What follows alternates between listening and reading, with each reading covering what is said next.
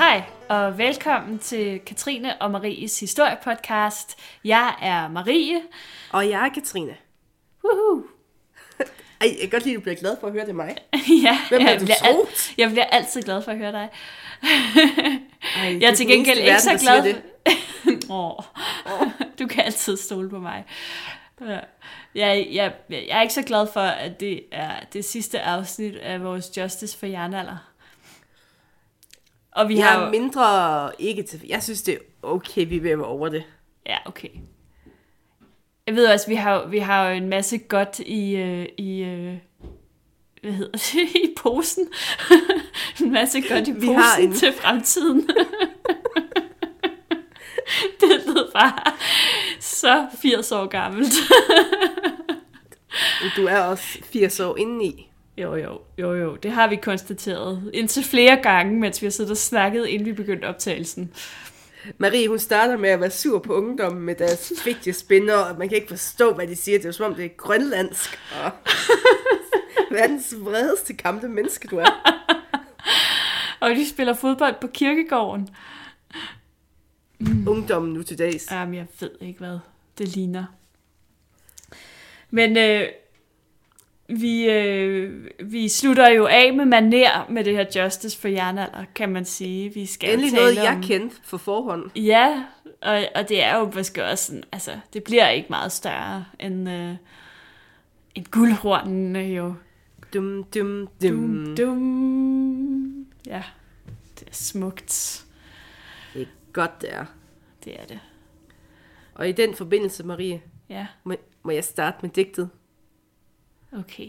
Jeg skal, Jeg lige have, jeg skal lige have Kleenex på plads. Jeg, så kan jeg, mens du fedter mig, så kan jeg jo knytte Ja. en lille historie til det.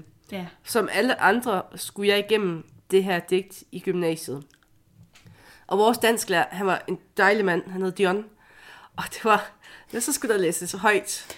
Og det tog to lektioner, mere eller mindre at få læst det her højt, fordi at det skulle gøres med følelse. så det gik sådan her, at vi skulle alle sammen læse et par strofer op, og så læste vi dem højt så godt vi kunne. Så brugte han en 5-10 minutter på at fortælle alt, hvad der var galt på den måde, vi læste højt på. Hmm. Og så bevægede vi os videre. Så jeg er ret hjemme i det her. Ja, Og selvfølgelig vil det blive fremført med følelse. ja. Jamen, jeg, Jeg glæder mig allerede. John jeg har glædet mig lige siden derude. vi har... Ja. Vi håber, at John hører med. Hvis du hører med, John. Jeg savner dig. Jeg savner dig også, John. Åh, oh, John. Åh, Ja. Er du klar, Marie? ja. Digtet er skrevet af Adam Øenslager. Oh. Og så vidt vi husker, Marie, så bliver det jo skrevet umiddelbart efter guldhornene er blevet stjålet Ja. første gang. Ja. Og han savner de her horn, Åh oh, ja, hvor han savner dem. som kun en guldalder digter kan savne. Guld, Og han er også, han er også, han er jo også forarvet over, at man har, at, at man har lavet dem stjæle på en eller anden måde. Ikke? Altså, at man har... Ja, at vi ikke har værdsat dem nok, og vi har ikke passet godt nok på dem, og så har guderne taget dem tilbage. Men som John vil sige, Marie, Ja, nu til det smukke. ja, Hold fast. ja. De higer og søger i gamle bøger, i oplugte høje med spændende øje, på svær og skjolde i muldne volde, på runestene blandt de smuldne bene. Mm. Er du grebet? ja jeg er faktisk grebet. Oldtidsbedrifter anede trylle, men mulm de sig hylde, de gamle skrifter blikket stiger, så tanken forvirrer. I tåge de famler, i gamle, gamle hensvundne dage, da det stolte, stolte Norden, da himlen var på jorden, giv et glimt tilbage. Ja, Altså, jeg vil ikke sige, at jeg er en reinkarnation af Øenslam, men jeg vil sige, hvis reinkarnation findes, så er det nok mig. Mhm. Mhm. Så hvis der er stadig nogen, der sidder derude og er lidt i tvivl, i dag skal vi tale om guldhornene. Ej, endelig noget, vi kender. Mm. Og digtet, det er jo indledningen på, som sagt, et af de mest gennemtærskede digte i gymnasiet. Mm. Og de higer og de søger, det er en nogle strofer, alle kan. Det er en af de få digte, jeg tror, at danskerne de er sådan enige om, at det, det kan man godt. Det, dem kan man godt. I hvert fald lige de, de, Man er de, sådan bevidst de om, første det findes. linjer der. Ja, dem har man hørt før. Den har Øens lærer tænkt godt på en eller anden måde, synes jeg. Heldigvis er der ikke så mange, der kender de, de lidt senere strofer, hvor han lige giver arkeologerne en ordentlig sviner. Men, Det synes øh, jeg er meget sympatisk på en eller anden måde. De er sådan gemt godt, de er gemt godt væk. De kommer sjældent op.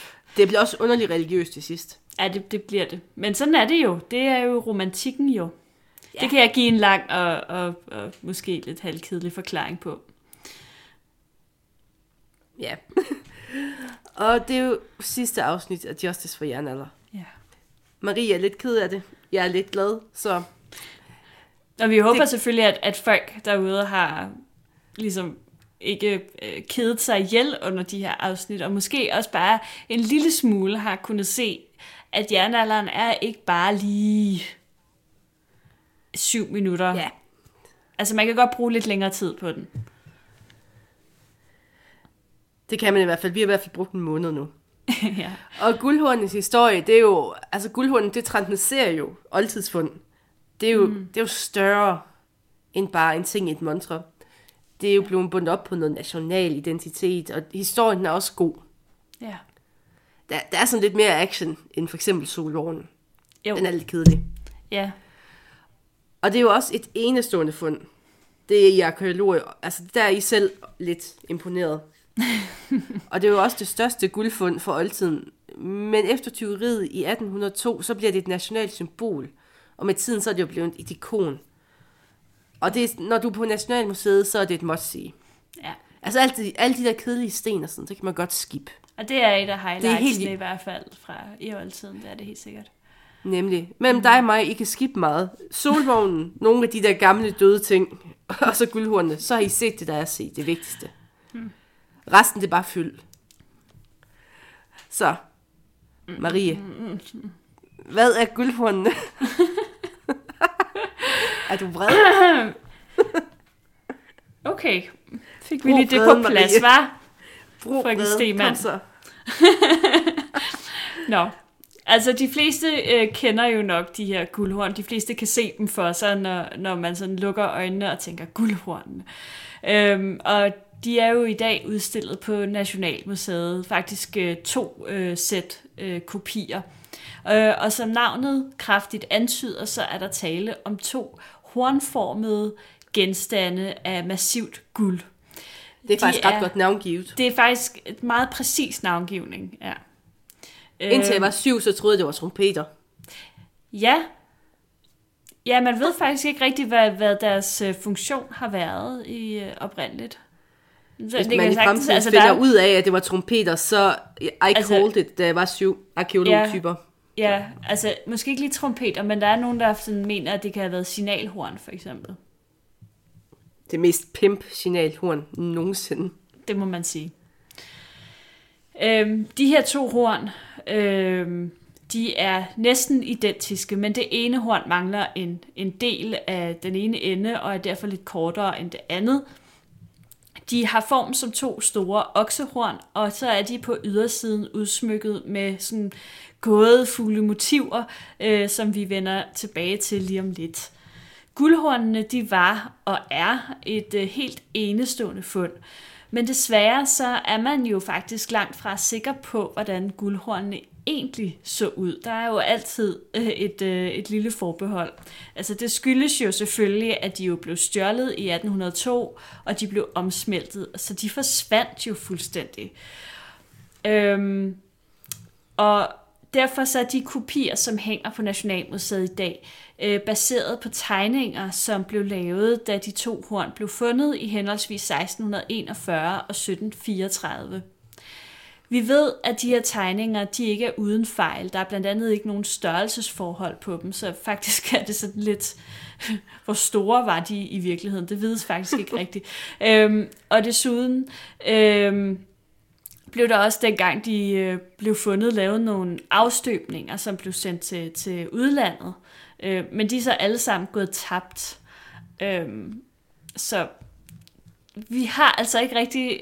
Det er kun de her tegninger, som, øh, som vi har at bygge vores viden om guldhornene på, og dem, som øh, de to kopier, øh, sæt kopier er lavet ud fra. Og vi regner dem for at være sådan rimelig pålidelige. Øh, de er meget sådan øh, sirlige øh, tegningerne, men de kan altså være med fejl, og er det også i nogle tilfælde. Det er en del af guldhornenes historie, det her med, at vi jo ikke rigtig ved, hvordan de oprindelige guldhorn så ud, og det er jo også en del af det, som fascinerer. De er øh, og vil altid forblive en lille smule gådefulde.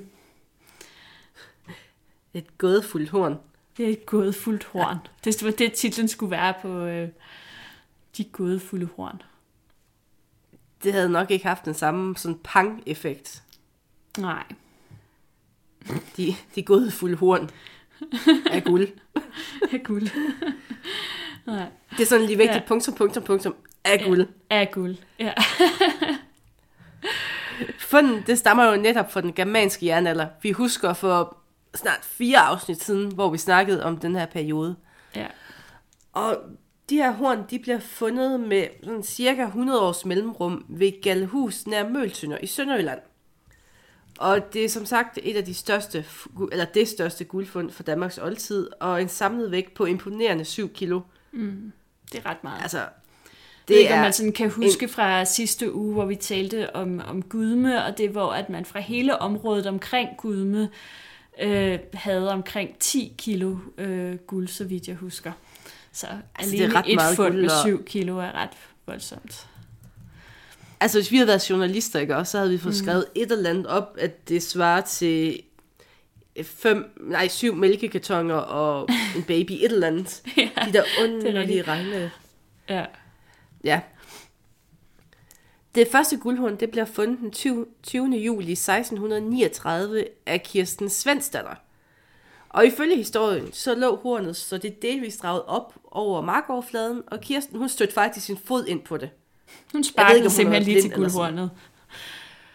Altså, Upti. ja, hun lossede i hvert fald til det. Sådan, Kirsten. Goki, altså, hun, altså prøv lige at tænke på, at du er arkeolog uddannet. Ja. ja. Kirsten hun går på en mark og finder den.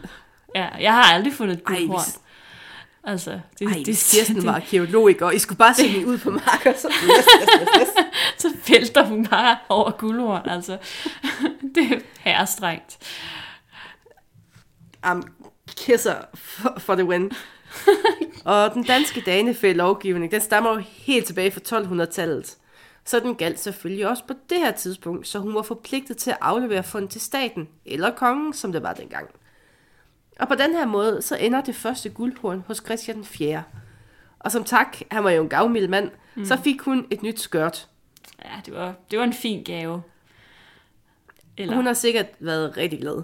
Det har været fint. Christian, han giver så hornet videre til sin søn, med tanken skulle at det var et drikkebærer, som skulle ære oldtiden. Men det her, det blev så heldigvis kun brugt til særlige lejligheder. Blandt andet, da man havde besøg af videnskabsmanden Ole Worm. Mm. Og han synes jo så, at det her, det var jo det var et pænt horn. Så han udfælder straks en tegning, og han beskriver hornet, og, og den her beskrivelse, den skulle så siden vise sig at være guld værd. ja, den, det er jo netop den her tegning, som har dannet grundlag for, for øh, kopierne. Så det var jo heldigt. I øvrigt, så, øh, ja. så, så var det jo på, øh, på slottet i, i Nykøbing Falster, at øh, Ole Worm, han, øh, han, han så guldhornene. Ej, I, ifølge ja, skal, og, historien. Vi skal altid til Nyborg eller Vejle. Nykøbing Falster. Og Nykøbing Falster. Jeg ved ikke, hvorfor jeg kaldte det Nyborg. Ja. Nu er vi nødt til at have et afsnit om Nyborg. Potato, jeg gider ikke redigere det her.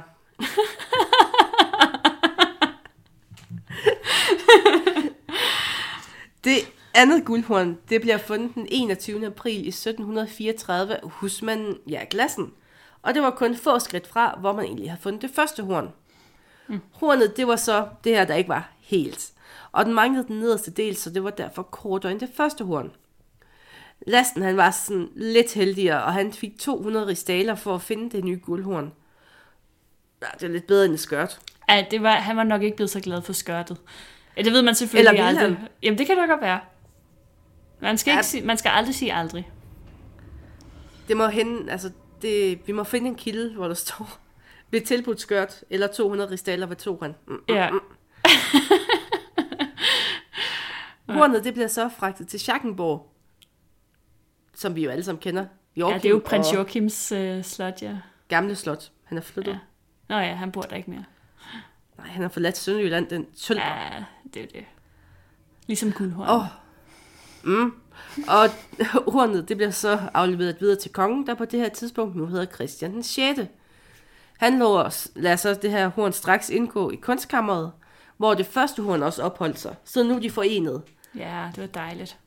Og i den anledning, så lod han en arkivar tegne og beskrive hornet. Og det er også noget af det, vi er rigtig glade for i dag. Ja, fordi det er jo så den anden tegning, som danner grundlag for kopierne på Nationalmuseet. Yes. De to guldhorn, de var nu forsvarligt opbevaret i det kongelige kunstkammer, som lå i den bygning, der i dag rummer Rigsarkivet. Eller det troede man i hvert fald, indtil en skæbnesvanger nat i 1802. Du, du, Altså, du, du. Du, du, du, du, du, du, du, du, du, du, du, du, du, du, du, du, du. Fordi, Prøv at tænke på alle de penge, vi sparer med- i royalties, når jeg synger. ja. så kommer der en eller anden Koda-afgiftmand, som siger, hey! De- De kan ikke påvise, det var den sang. Jeg brugte en anden tone. Mm. Men nu bliver det spændende, fordi natten mellem den 4. og den 5. maj 1802, der skete det, der ikke måtte ske.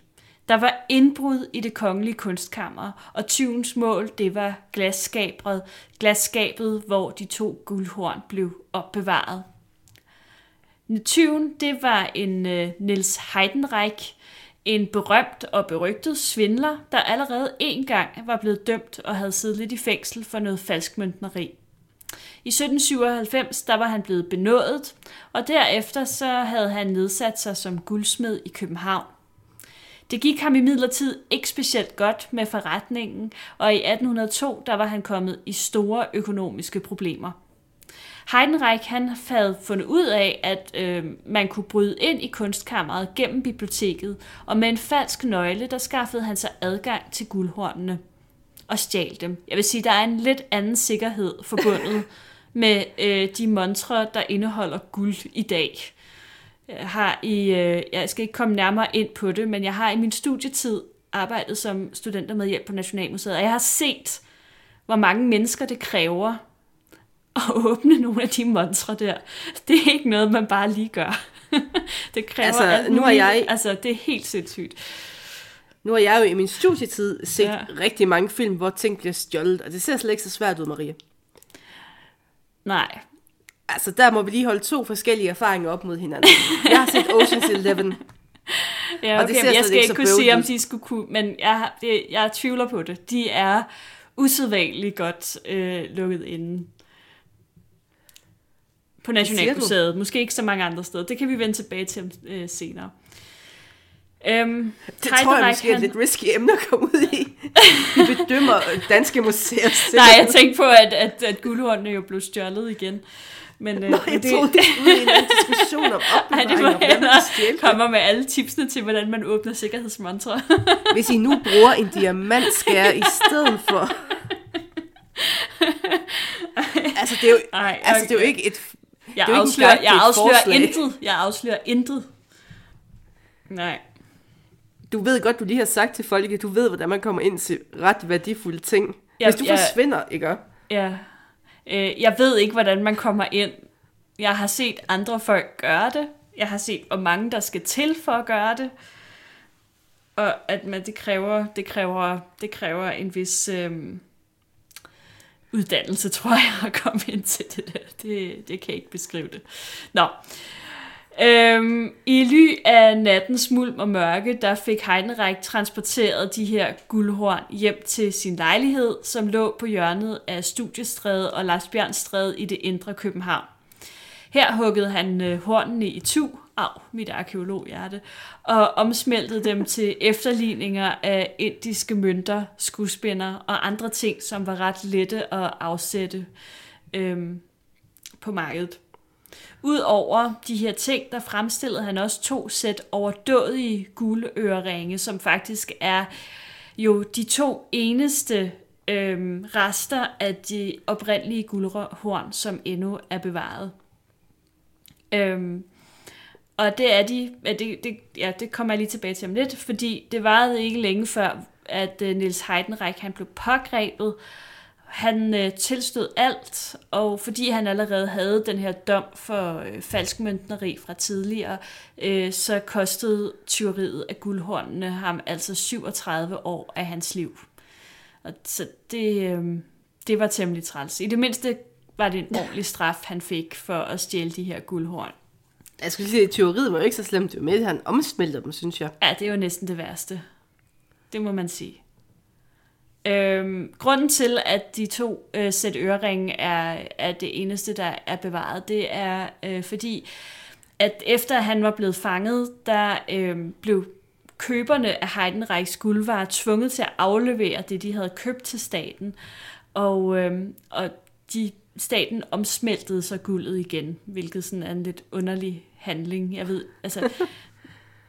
ja, men de omsmeltede det til mønter, som vi så må gå ud fra er kommet i omløb. Øhm, men øh, øreringene fik staten ikke fat på, for de var jo i privat eje rundt omkring. Øhm, og derfor så er det de to eneste. Og det, det ene par kan ses på Nationalmuseet, og det andet par kan ses øh, på øh, museet i Ringe på Fyn. Tabet, det var mildest talt traumatiserende. Mm. Selv på det her tidspunkt, for der var de betragtet som nationalklenoder. Det var alligevel to meget flotte klumper af guld, man havde fundet der. ja. Og derfor blev der skrevet flere viser om begivenheden. Og det er nok digtet, som jeg altså, så smukt fremførte af Adam Øenslager, som for alvor gav guldhornene deres legendariske status. Digtet det blev efter sine skrevet over nat, få dage efter tyveriet. Og sjovt nok blev det skrevet kun få meter fra Heinrichs lejlighed, hvor guldhornene faktisk lå. Ja, det, uh. det må have været sådan en anelse frustrerende at finde ud af for Ønslager senere hen. Ej, prøv at tænke på, hvis han havde vidst det, hvilket tyveridigt han kunne have skrevet. Jamen, tænk, tænk altså, kunne han have indført sig selv som den store held, der, der, øh, der reddede Ej. guldhornene fra Ja, fordi på det her tidspunkt, der var han jo en ung mand på 24 mm. år, så han kunne da godt have gået ind og... Det kunne han godt. Altså, selvom han var digter, så kunne han jo nok slå fra sig. Det, det tror jeg godt, han kunne. Og digtet, altså, nu har Marie frabedt, så jeg læser det hele, desværre. det er meget langt. Og, og vi skulle, nødig have, vi skulle nødig have den del med, hvor han øh, sviner arkeologerne til. Nej, det er mit job. og han ser de her guldhorn som et tegn for gudernes tid, hvor himlen var på jorden, og det var en enhed. Og det er simpelthen, og man, mennesket, der mm. anråber guderne for et tegn, og de får det. Det er guldhornene. Og så bliver de berøvet igen, fordi der er ikke nogen, der forstår at værdsætte dem. Mm. Ja. Uh, mennesker, mennesker, mennesker. Ja, typisk. Så det er en ægte klagesang, man har ja. fået lavet her. Og det er jo egentlig øens altså rigtig indspark på den store litterære scene i Danmark.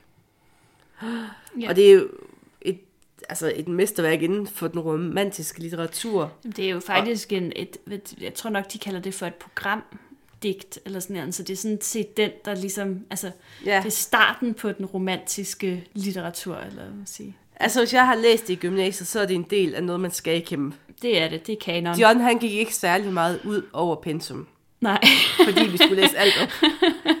Så hvis jeg har læst det, så har alle læst det. Ja, ja men det er, det er fast, det er fast pensum på, i gymnasiet. Det er det. Ja. Og Marie vil gerne læse resten i et andet podcast. Det kan være, at vi, øh, vi laver en litteraturpodcast. Så skal jeg have min digterhat på. Ja, det skal du. Du havde også lovet mig et kostyme. Jamen, jeg fandt det først 10 minutter før. Det var, det var faktisk ret flot. Ja. Det var sådan 1700-tals kostyme. Perfekt. Mm. Ja. Nå, tilbage til guldhornene. Øhm, som jo nu var blevet øh, stjålet og omsmeltet, og alting var sørgeligt. De guldhorn. Nu skal vi lige have den, sådan, den arkeologiske historie om øh. dem. Ja, nu bliver det spændende. Øhm, guldhornene de er med største sandsynlighed fremstillet i Danmark i første halvdel af 400-tallet efter vores tidsregning. Både stilen, øh, motiverne på dem, de afbildede dragter på dem, øh, den teknik, som hornene er udført med, og så også en runeindskrift på det ene horn peger i den retning. Den germanske jernalder den begynder i Danmark omkring 400 efter vores tidsregning, og så varer den frem til omkring 800 efter vores tidsregning. Præcis hvornår den germanske jernalder slutter og bliver til vikingetid, det er meget svært at svare på, for arkeologisk set er der faktisk ikke rigtig nogen markant overgang øh, mellem de to perioder. Øh, den er i hvert fald meget, meget flydende, hvis der er en. Øh, I opfinder bare ting for det, at gøre dem mere svære nogle gange, det tror jeg. Er, øh, der er en, øh, en berømt arkeolog, der har sagt, at vikingetiden er blot en arkeologisk fantasi. Nu er det så blevet alle mulige andres fantasi også. Men, øh, Jamen, var det ikke det, vi diskuterede for et par gange jo, siden, jo. at øh, I det, jo øh... mere eller mindre er på nippet til en form for borgerkrig? det, det, det går ikke. Og igen gør jeg lige opmærksom på, at jeg holder med dem, der har våben. Altså, jeg er vikinge. ja, du er, du er på vikingernes side. Yes. Den øh, germanske jernalder var en øh, turbulent periode, hvor hele Danmark var, nej, hele Europa øh, var under opbrud og præget af kaos og folkevandringer. Det var simpelthen et endegyldigt farvel til oldtiden. Og ud af ruinerne, ud af det, det rygende Europa, der voksede middelalderens Europa, det, det kristne Europa. Den mest markante udvikling, øh, det var Romerrigets sammenbrud. Romeriet havde længe været på vej ned ad bakke, og i 395 efter vores tidsregning, der forsøgte man at løse problemerne ved at opdele det gamle imperium i et øst- og et vestromersk rige. Det østromerske rige det klarede sig egentlig ganske fint og eksisterede i omkring 1000 år, dog undervejs omdannet til øh, det byzantinske rige. Det vestromerske rige derimod gik det knap så godt for. Det skyldtes nok mange forskellige faktorer, men øh, blandt dem var uden tvivl det konstante pres fra utallige germanske folkeslag, som var begyndt at invadere de gamle romerske områder og bosætte sig der. Af den årsag, der kaldes øh, germansk jernalder også for folkevandringstiden. Igen var der nok også rigtig mange forskellige faktorer til, at de her folkevandringer fandt sted. Øh, men der er ingen tvivl om, at de havde en helt afgørende betydning for Europas videre udvikling. En anden væsentlig faktor, det var hunderne. De var pludselig blæst ind på den europæiske scene. Hunderne, det var sådan et krigerisk nomadefolk, der kom over sådan de sydeuropæiske steppeegne og under ledelse af den brillante Attila, der turnerede den her her rundt. Altså, han var, han var god. Altså, da han forsvandt, der går det jo i oplysning, så det jeg, det. jeg er stor det. fan. Ja. En af mine mange hobbyer, udover Rusland, det er jo store ledere. Ja. Vi kan lave, vi kan lave der, vi kan, jeg synes, jeg overvejede faktisk, at vi skulle lave et, øh, en episode, der handler om hunderne, for de er sådan ret, ret sjove sjov er måske ikke det ord, man brugte i samtiden, men ja. Mm.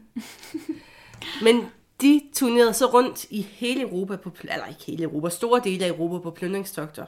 Mm. Og de så ikke kun roberne, men mange germanske folkeslag i knæ. Mm. De var sådan rimelig hæftige at håndtere.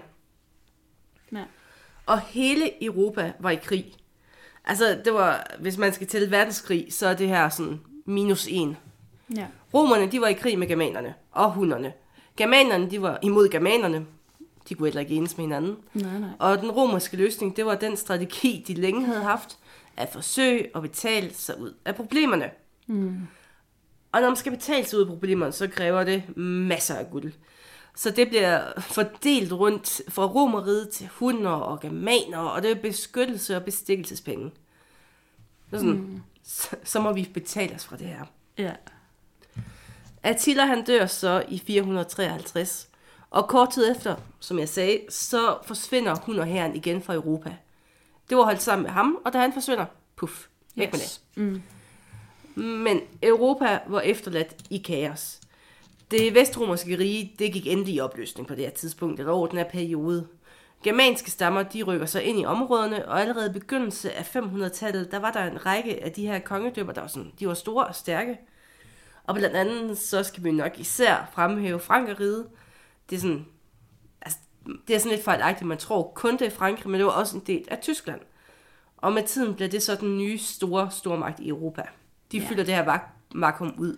Ja, de blev sådan set det nye, det nye romerige, kan man sige. Ja, Øhm, I hvor høj grad man i Danmark var påvirket af begivenhederne i Europa, det ved man ikke med sikkerhed.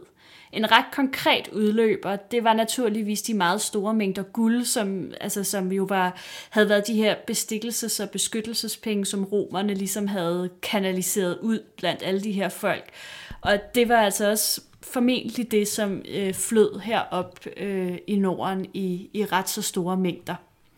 Det har faktisk givet den første halvdel af germansk jernalder til navnet den nordiske guldalder, fordi det er den periode i Danmarks oldtid, hvor vi har allermest guld fra. Ka-ching! Yes.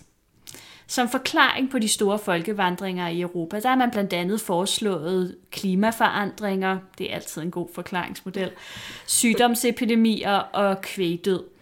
Og hvis det har præget øh, kontinentet, jamen, så er der jo også en ret stor sandsynlighed for, især hvis det er sådan en klimaforandring, eller en stor en pestepidemi for eksempel, eller et eller andet, så har det nok også præget os herop i et eller andet omfang. Det vides heller ikke med sikkerhed, om folkeslag fra det danske område vandrede øh, ud. Men øh, der er et øh, folk, der hedder jyderne, Woohoo!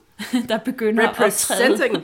Ja, de begynder at optræde i de skriftlige kilder på det her tidspunkt, især i forbindelse med nogle plyndringstogter på den engelske sydkyst. Altså, nu vil jeg ikke sige, at jyderne er de rigtige danskere, mm. men De optræder i hvert fald tidligt i de historiske kilder, det må man, øh, det må man give. Øhm, og det er jo også ret interessant, at, de, at det netop er plyndringstogter øh, i England. Øhm, det er jo i så fald sådan en slags vikingetogter, som finder sted her flere hundrede år før vikingetiden begynder. Det kan man jo tænke lidt over. Ja. Dum, Den dum, øh, udvikling, som vi talte om i sidste afsnit i forhold til, til landsbyerne og sådan, øh, den fortsatte. Landsbyerne de blev endnu større og endnu mere specialiserede. Særlige handelspladser opstod, som for eksempel øh, Lundeborg ved Gudme, som vi jo talte om i sidste uge. Men også en, et sted, der hedder Dankirke, der lå syd for Ribe, og som man mener øh, har været en forgænger for netop Ribe. Vi begynder også at se lokaliteter eller øh, pladser, som man må tolke som egentlige kongsgårde. Altså, at, at der er ligesom de her konger, som begynder at træde frem øhm, meget tydeligere, end, end det har været før. Det er for eksempel sådan et sted som, som Tisø øhm, på Midtjylland og, og Lejre ved, ved Roskilde. Guldsmedhåndværket det bliver forfinet, øh, øh, og helt eminente håndværkere træder frem, der mestrer teknikker, blandt andet filigranteknik, som endnu i dag betragtes som en meget, meget avanceret teknik. Altså det der filigran er jo sådan noget med nogle bitte, bitte små øh, øh, guldtråde og guldkugler, øh, som man lodder på ting, og så det danner sådan forskellige mønstre. Et, et rigtig godt eksempel er, hvis man kan google Hannenov-ringen fra Falster, så kan man se et rigtig godt eksempel på filigranteknik. Og i dag er det sådan noget, der kræver, at man sidder med sådan, nærmest med, med det under et mikroskop, når man laver det. Men altså i jernalderen har man jo ikke haft forstørrelsesglas og sådan noget, så det har altså virkelig været virkelig svært at, at lave dengang. Det er fra germansk jernalder, at vi har nogle af oldtidens vilde guldsmykker. Nu har jeg lige nævnt Hannendov-ringen fra Falster, det er et af dem. En anden er Tisø-ringen fra Midtjylland. Og så selvfølgelig guldhornene, bare for at nævne nogle ganske få. Det var, ligesom i dag, kun eliten, der havde ressourcerne til at få fremstillet guldtingene. Som nævnt som for et par gange siden, så begyndte de egentlige konger at træde frem i den germanske jernalder. Magten den lå nu i jordbesiddelser. Den tilhørte ikke længere fællesskabet eller forfædrene, men den enkelte person. Men eliten var også det, man kalder et krigsaristokrati. Udøvelsen af militærmagt var på deres ret og deres forpligtelse. Mændene de tog på togter til fremmede lande for at vinde guld og gods, og ikke mindst heltery. Så kan man sige, så får man også noget mere guld med hjem, så Det er jo det. kaching. Yes. Win-win. Ja. Og det virkede, fordi den første halvdel af den germanske jernalder, det var den mest guldrige. Og det var ikke bare jernalderen, det var i hele oldtiden. Mm. Det var det er ligesom her, at man var rige. Det var det.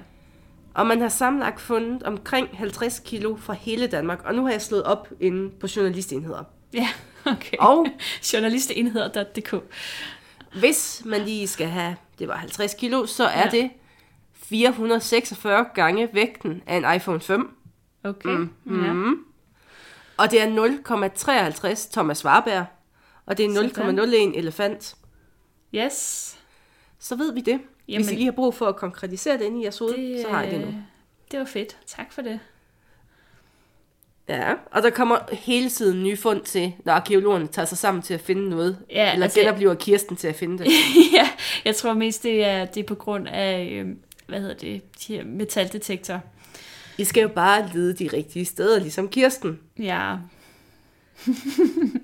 Ej, altså, hvorfor skal I gøre det så svært det hele? Jamen, jeg ved og det fundene, godt. det er jo både smykker og dragtnåler, våben med slag og amuletter, og, men også sådan noget som guldstinger og guldringe, som formentlig kunne bruges til betaling. Mm. Men guld, det blev dog ikke fundet i gravene. Det blev til sydenladende alt sammen gravet ned enten i jorden nær landsbyerne eller i moserne. Og så er spørgsmålet lidt, er det skatte eller offringer? Det er, sådan, det er lidt svært at sige. Men det ene udelukker jo ikke det, det andet, men hvorfor bliver det gravet ned? ja. Hvor, før vi kommer med et muligt svar på det spørgsmål, så skal vi lige se lidt nærmere på de her horn, og ikke mindst deres udsmykning. Som nævnt tidligere, så kan vi ikke være helt sikre på, at den udsmykning, vi kender i dag, er helt autentisk, men vi regner med, at den er nogenlunde sandfærdig. Hornene de er så ens, at man også regner med, at de er fremstillet i det samme værksted, og med største sandsynlighed, he, øh, sandsynlighed har øh, det her værksted ligget i Danmark. Begge hornene de er udsmykket med billedfriser, som afbilder rytterfigurer, kentaurer, mænd med dyrehoved, hornede mandsfigurer, krigere med skjold og bueskytter. De øh, blander sig med slangemotiver, fabeldyr, fisk, fugle og stjerner. Meget yndigt. Man forestiller sig oftest, at de her billeder de fremstiller og fortæller myter, måske om helte eller guder, som for længst er glemt. Men det er også blevet foreslået, at motiverne har rod i kristendommen, at de viser øh, keltiske kultceremonier, eller at de har med astronomi at gøre, øh, eller måske et rituelt karneval. Det bliver sådan lidt mere, mere og mere søgt, jo længere øh, ud man kommer. Et rituelt Øhm. karneval, ligesom det, man har i Aalborg. Ja, præcis. Ja. ja. Ingen ved det med sikkerhed, og motiverne de er derfor præcis lige så gådefulde i dag, som da de blev fundet øh, der tilbage i 1600- og, og 1700-tallet. Men der var ikke kun billeder, der var også lidt tekst. Det skal mm. der være engang, mand. Ja, det er dejligt, når de endelig efterlader noget skrift. Nemlig så er det næsten en kilde. Det er jo det. Altså det vil sige noget ægte. På det korte hornene er der udover en runeindskrift, som traditionelt er tolket til at betyde, jeg lægges for Holt eller Holt søn gjorde hornet. Mm. Vi ved ikke, hvem det her er, men det er sikkert en mestersignatur, så derfor er der god grund til at tro, at han har været en gudsmed, der udførte opgaven. Mm. Man anslår, at runerne, altså som skrifttype, er opstået om sådan begyndelsen af vores tidsregning. For de ældste runeindskrifter, de stammer fra det første århundrede efter vores tidsregning, men vi skal dog op til 200 efter vores tidsregning, før de bliver almindelige. Når det er sagt, så kender vi kun de tidlige runeindskrifter fra metalgenstande, så derfor kan det ikke helt udelukkes, at de har eksisteret, altså der har eksisteret andre, som har været skrevet på ben og i tak og i træ, men det er jo gået tabt med tiden. Ja. Åh, oh, dumme tid. Dumme tid. Ah. Runealfabetet, det består af 24 tegn, og som et hvert andet skriftsprog, så har det været brugt til at kommunikere med. Sjovt nok. Ja, tada! What? Ny viden. Mind blown.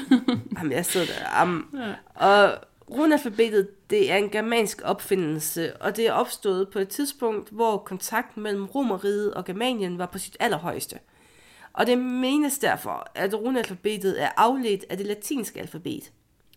Runeindskriften den var så ikke kun forbeholdt Danmark, men blev også anvendt i resten af Norden og flere steder i Nordeuropa samt England. Men i Danmark der fik den en særlig udvikling, og runerne de havde en meget lang levetid. Og man finder beskeder skrevet med runer langt ind i middelalderen, så det var altså noget, man brugte og lærte indtil da. Ja. Men tilbage til guldhornene og spørgsmålet ja. om, hvorfor de og alt det andet guld blev gravet ned. Det kan der jo være rigtig mange gode og forskellige forklaringer på. Og selvom nogle af guldfundene, de måske er sådan nogle ægte nedgravede skatte, sådan lidt piratskatte-agtigt. Jeg kan også sige, at hvis man ligger i krig med hinanden, så er det jo måske en god idé at gemme guld. Det er jo lidt det. det hvis jeg havde 7 kilo guld, så ja. vil jeg skynde mig ud i haven. Altså ligesom i Matador ja. der. Ja, ja. men det er faktisk skal også, ud og grave den ned. Ja, det, det, er rigtigt. Men det er faktisk også sjovt, fordi altså, der, sker sådan en, der sker et skift inden, altså, når vi sådan taler om, om øhm, ting, der er gravet ned i, inden for arkeologien. Ikke? Så sker det er jo det eneste, I taler om. Jamen, der, det er også næsten det eneste, vi finder ting, der er gravet ned, sjovt nok. Øhm, men, men fra at man udelukkende tolker det som offerfund, så begynder man faktisk nu her, sådan fra omkring germansk jernalder, også at omtale dem som skattefund. Så der sker altså, og når vi kommer længere Igen, op hvis i jeg tid... havde 7 kilo guld liggende. Ja, men det er, bare, det, det er bare sådan en interessant tanke i virkeligheden, fordi hvorfor kan nogle af dem, de ting, som er gravet ned i bronzealderen for eksempel, ikke være skattefund? Dem tolker vi kun som ofre. Øh, men men det, er sådan, det er jo selvfølgelig en, en anden diskussion, som hører et andet forum til. Det er bare meget sjovt, at det sker, skiftet det sker altså omkring germansk jernalder. Det er der, man får skatte. Det er først der, man begynder at grave sin skatte ned. Altså nu har jeg noget jødisk forfædre, og så det ligger instinktivt til mig at ja. grave guld ned, hvis der er problemer, jamen, så jeg kan forstå den tankegang. Ja, jamen, ja, præcis. Ja. Øhm, ja, selvom at, at øh, vi, vi omtaler dem som skatte, så er nogle af de her nedgravede fund, altså uden tvivl også ofre til guderne. Øh, fordi man jo så fulgte en tradition, som havde hersket i årtusinder. Øh, og som også uden tvivl fortsat frem til kristendommens indførelse, måske endda også efter i nogle tilfælde. Vi har også talt om, at det var en meget langsomlig proces, det med, med kristendommens indførelse. Og så er der jo min yndlingsteori, og hvorfor vi lige præcis finder så mange guldfund i første halvdel af germansk jernalder. Jeg skal lige sige, det er altså ikke mig, der har fundet på den, desværre. Uh, men øh, men jeg, jeg er vild med, med den her teori. Jeg synes, den er fantastisk.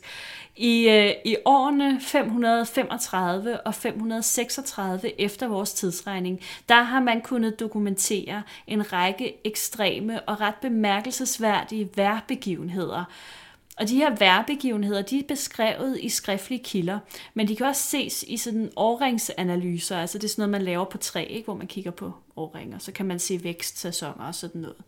Øh, og, så er og så i nogle andre klimaarkiver, blandt andet øh, iskerneboringer og sådan noget. Begivenhederne, de øh, talte blandt andet meget lave temperaturer med sne om sommeren, hvilket er beskrevet i skriftlige kilder fra både Kina og Syrien. Det er sådan, især måske Syrien også, sådan, altså det er ikke landet, som ligesom plejer at have sne om sommeren. Øhm, og så er der en romersk forfatter, som beskriver en samtidig periode øh, med mørke skyer, et svagt uklart solskin og kun få timers dagslys.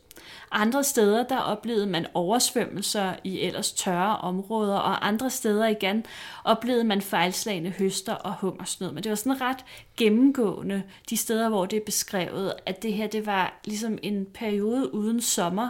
Temperaturerne faldt, solen den skinnede uklart på himlen. Øh, der var ligesom sådan et, et gråligt skydække over det hele hele tiden.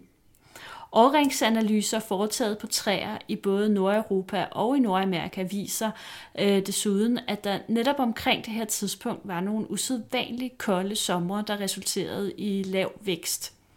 Og målinger i den grønlandske indlandsis har vist, at der omkring 533 skete et stort vulkanudbrud nær ekvator, hvilket også bekræftes af isboringer fra Antarktis. Og det er sandsynligvis det her udbrud, vulkanudbrud, som har været skyld i det ja, klimachok, kan man næsten kalde det, hvor store mængder aske eller støv er blevet kastet op i atmosfæren, har blokeret for solen og dermed sænket temperaturen betragteligt. En lignende situation blev rapporteret i 1816, som øh, også kaldes øh, for året uden sommer. Meget dramatisk. I øvrigt også en god historie, hvis man øh, har lyst til at læse lidt mere op på det. Nej, og vi, kan nej, også... vi skal lave det. Vi skal lave ja, det. Vi skal vi ikke læse laver... op på det, vi laver nej. et afsnit. Shh, I læser ikke op på det. Vi laver et afsnit om året uden Marie sagde ikke noget. Nej. Ikke lyt til hende. men, men man kan jo også sige, altså vi oplevede det jo også lidt her for en del år siden efterhånden med det her Eyjafjallajökull, tror jeg nok det hed, vulkanen op ja, på Island. Nå, den. Der, ja, øhm, hvor at det jo også var kæmpe kaos, så masser af aske op i luften, og flyene kunne ikke flyve og sådan noget. Men ikke en helt lige så voldsom vulkanudbrud som det i 1816, og det som der formentlig har været her i 533. Altså når man bor i Danmark, så er året uden sommer, det er sådan en risiko, man lever med. Ja, gange, det, er bare, det er bare en, en kalkuleret risiko. Ja. Men det er også det her, det, det er sådan lidt ud over det almindelige, ikke? hvor solen, altså, det er ikke... Okay, hvis det begynder at sne, vil jeg også bekigge lidt. Ja, Øhm, og, og man må jo også gå ud fra, at sådan en begivenhed, netop som du siger, altså vi er måske vant til nogle lidt kølige sommer, men hvis det lige frem er frost sådan i juli måned, og at det sner, og solen aldrig rigtig kommer frem og så videre, det må have haft nogle voldsomme konsekvenser. Øh, fejlslagende høster, udbredt hunger og snød kan have præget landet, øhm, og det er derfor også påfaldende, at øh, det her klimachok, det er sammenfaldende med den periode, i oldtiden, hvor der til syneladende offres allermest guld. Det synes jeg er ret interessant sammenfald. Det er der også andre, der gør. Og man må jo forestille sig, hvordan sådan et jernaldermenneske har reageret, da solen pludselig forsvandt, og årstiderne de ikke skiftede, som de plejer. Og man, altså den eneste logiske forklaring må jo have været, at guderne de var vrede, og det nedgravede guld, det kan ses som en desperat handling for at formilde guderne og bringe solen tilbage. Måske har man jo set noget af den her, den her glans, som guldet har, og håbet på, at, at guldet ligesom kunne give solen noget af sin glans tilbage også. Øhm. Når jeg er sulten, og når mit køleskab er tom, så er jeg ja. også klar til at søge løsninger, så jeg tror ikke kun, det er hjerne eller mennesker. Nej, det er jo det. Altså hvis øhm. man tager en metaldetektor ud i vores have, ikke? Ja, så, så, så kan man finder måle, de... hvornår jeg ikke har haft mad i køleskabet. Men du jeg har, bliver meget har, påvirkelig, når jeg er sulten. Ja. Du har et dankort, Katrine. Du kan bare gå ud og købe noget mad. Jamen, der er langt. Mm. Og hvis det regner. Ja. Den sidste krølle på halen i forhold til det med, øh, med den her klimabegivenhed, som, som jeg også synes er rigtig morsom, det er, at øh, arkeologen Morten Aksbo, han har han har foreslået, at faktisk kan den her begivenhed have inspireret myten om Ragnarok, altså dommedag, øh, i nordisk mytologi, hvor solen og, og månen bliver slugt af ulve øh, og, og forsvinder. Men det kan også, øh, hvad hedder det, der var også myten om, øh, om Fimbulvinteren, måske mere nærliggende i virkeligheden, øh, som jo er et, et varsel om, om Ragnarok, og øh, hvor man oplever tre vintre i træk uden sommer imellem. Øh, Nå, ligesom i Game of Thrones? Ja, faktisk. Sjovt nok. Gad vide, om der er nogen, der har været inspireret af nordisk mytologi, da de skrev Game of Thrones. Var der også zombier? Um, var der is-zombier, Marie? Nej, der var ingen is-zombier. Ej, historien har bare så mange chancer for at være interessant, og så har den slet ingen is-zombier.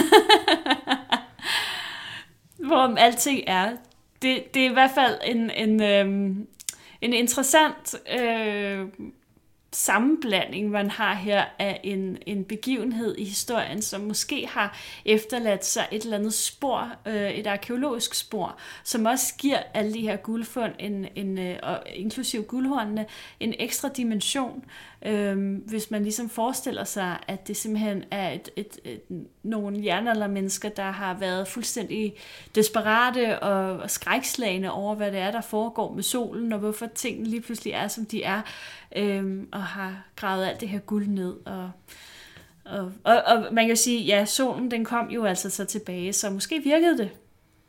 Ej, spoiler alert. Ja. Vi lever stadig. Ragnarok indtraf ikke. Og med de fantastiske ord, så er vi færdige med Justice for jernalder.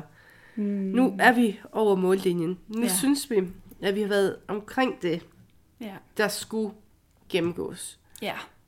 Marie har begrænset sig, det skal hun have ros for. jeg har holdt ud, det skal jeg også have ros for. Ja. Sammen har vi nu løftet jernalderen. Det har vi. Ja.